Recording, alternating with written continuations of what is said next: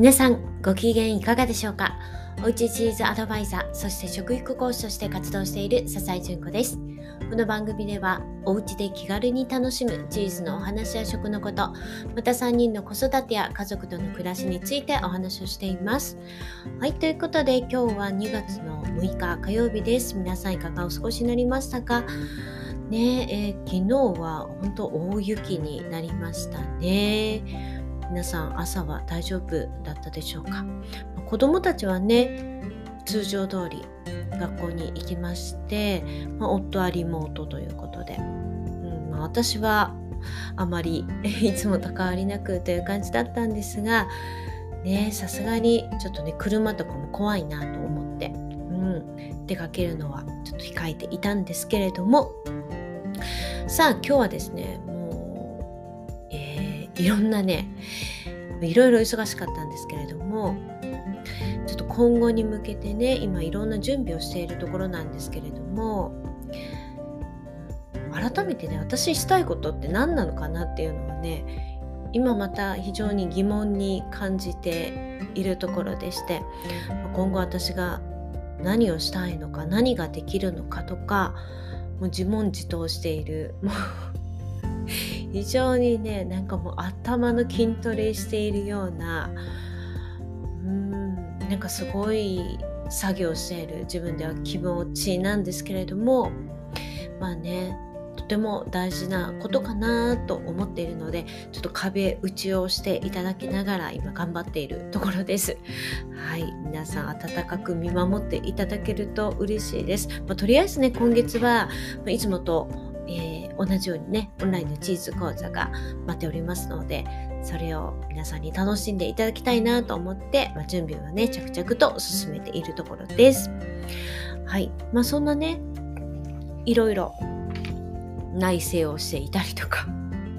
いろんなことをしている中でねふっとね思い出したことがあったんですよね。私はめちゃくちゃ用心深くですねまあ、どんな慣れたことに関してでもなんですけどもしかすると余裕になってたら痛い目を見るかもしれないと思ってどんなことでもどんな慣れていることでもそんな慣れているとなんか怪しいぞって思って うん、余裕になんなよと思ってもう前日まではもう万端準備万端にしていくというかねそうですね練習とかも結構あの話す練習とかねいろんなことなんですけれどもやりますね。なので本番になった時は当日はめっちゃ楽しいというかもうここまでやってるからもう私は大丈夫っていうね感覚でいけるのでもうその自信のおかげで楽しめているという感じですね。でそこまでやるとすごくやった感があるのでうん私のこれは仕事スタイルというかねなっているなと思います。うん、まあ大事ですよねこれは。でねよくよく遡ってみるとどこにそのルーツが私あるのかなって思ったらですね高校生の時にもう大失態がやたらかしてるんですね。まあ、それが私をこんなにね用意周到にさせているんじゃないかなってちょっと思い出したことがあったのでそれをお話ししてみようと思います。というのもですね私は高校に入った時に ESS に入ったんですね。English Speaking Society。英語できたらかっこいいじゃんって思って まここにね自分が入ったら、まあ、その環境にいたら私あの頑張ってね英語勉強してめっちゃかっこよく喋れるようになるんじゃないかとねあいの考えで入ったんですけどちなみに私田舎だったんですけれども、まあ、その高校の ESS ってめっちゃ強かったんですね。まあ、スピーチコンテストとか行っても皆さん上位入賞していたしもうバンバン推薦とかでねそういういい学校とかね先輩とかも同級生の子とかもね行ったんですけれどもまあ、結論から言うとですね、まあ、私はもう英語の道には全く進まずに、はい、食物学科に行くことになるんですけれども、はいでそのね入った時に一応頑張ってたんですよ最初。で話すのとかうんあと話すセンスはあったのかなわかんないですけど発音とかも先輩とかあと外国人のね、えー、アメリカ人のねマリア先生っていう先生がいたんですけど、まあ、その方のねもう真似をめちゃくちゃしたのですごい発音とかうまくなって新入生がまず最初にあるレステーションコンテストっていうのがあったんですけど、まあ、暗唱コンクールですね。でそれをですね、まあ、そういうの大体得意だったんですけど優勝してしまったんですよ。ということでですねとある、えー、外大の、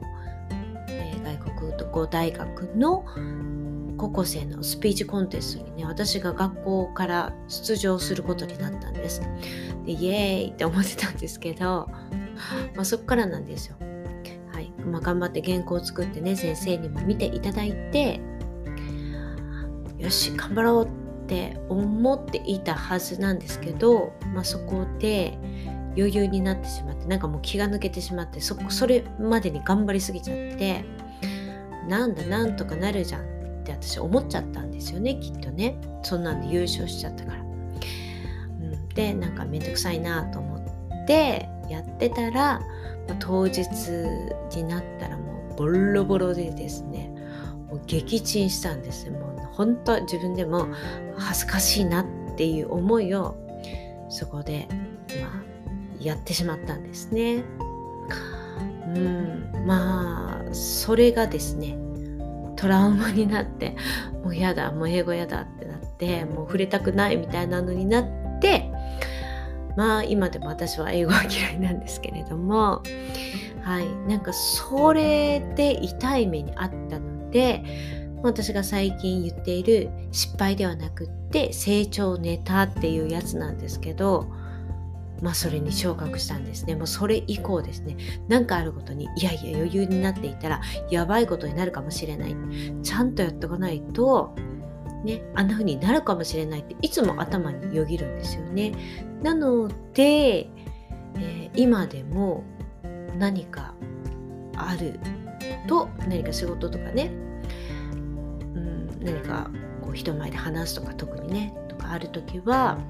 かなり準備をしていくようになりました。はい、でふっと思い出したらあきっとそれが根っこにあるんだなっていうのをちょっと今日思い出したのでねお話をしてみました。皆さんそんななんか過去の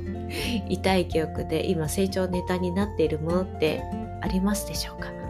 ね。いやもう今はもう時効かなって感じですけれどもまあそのおかげでね今はいあの 頑張れているのでまあいいかなという感じですけれども。はい。いやまあね変に余裕になっちゃいけないですよね。はいということで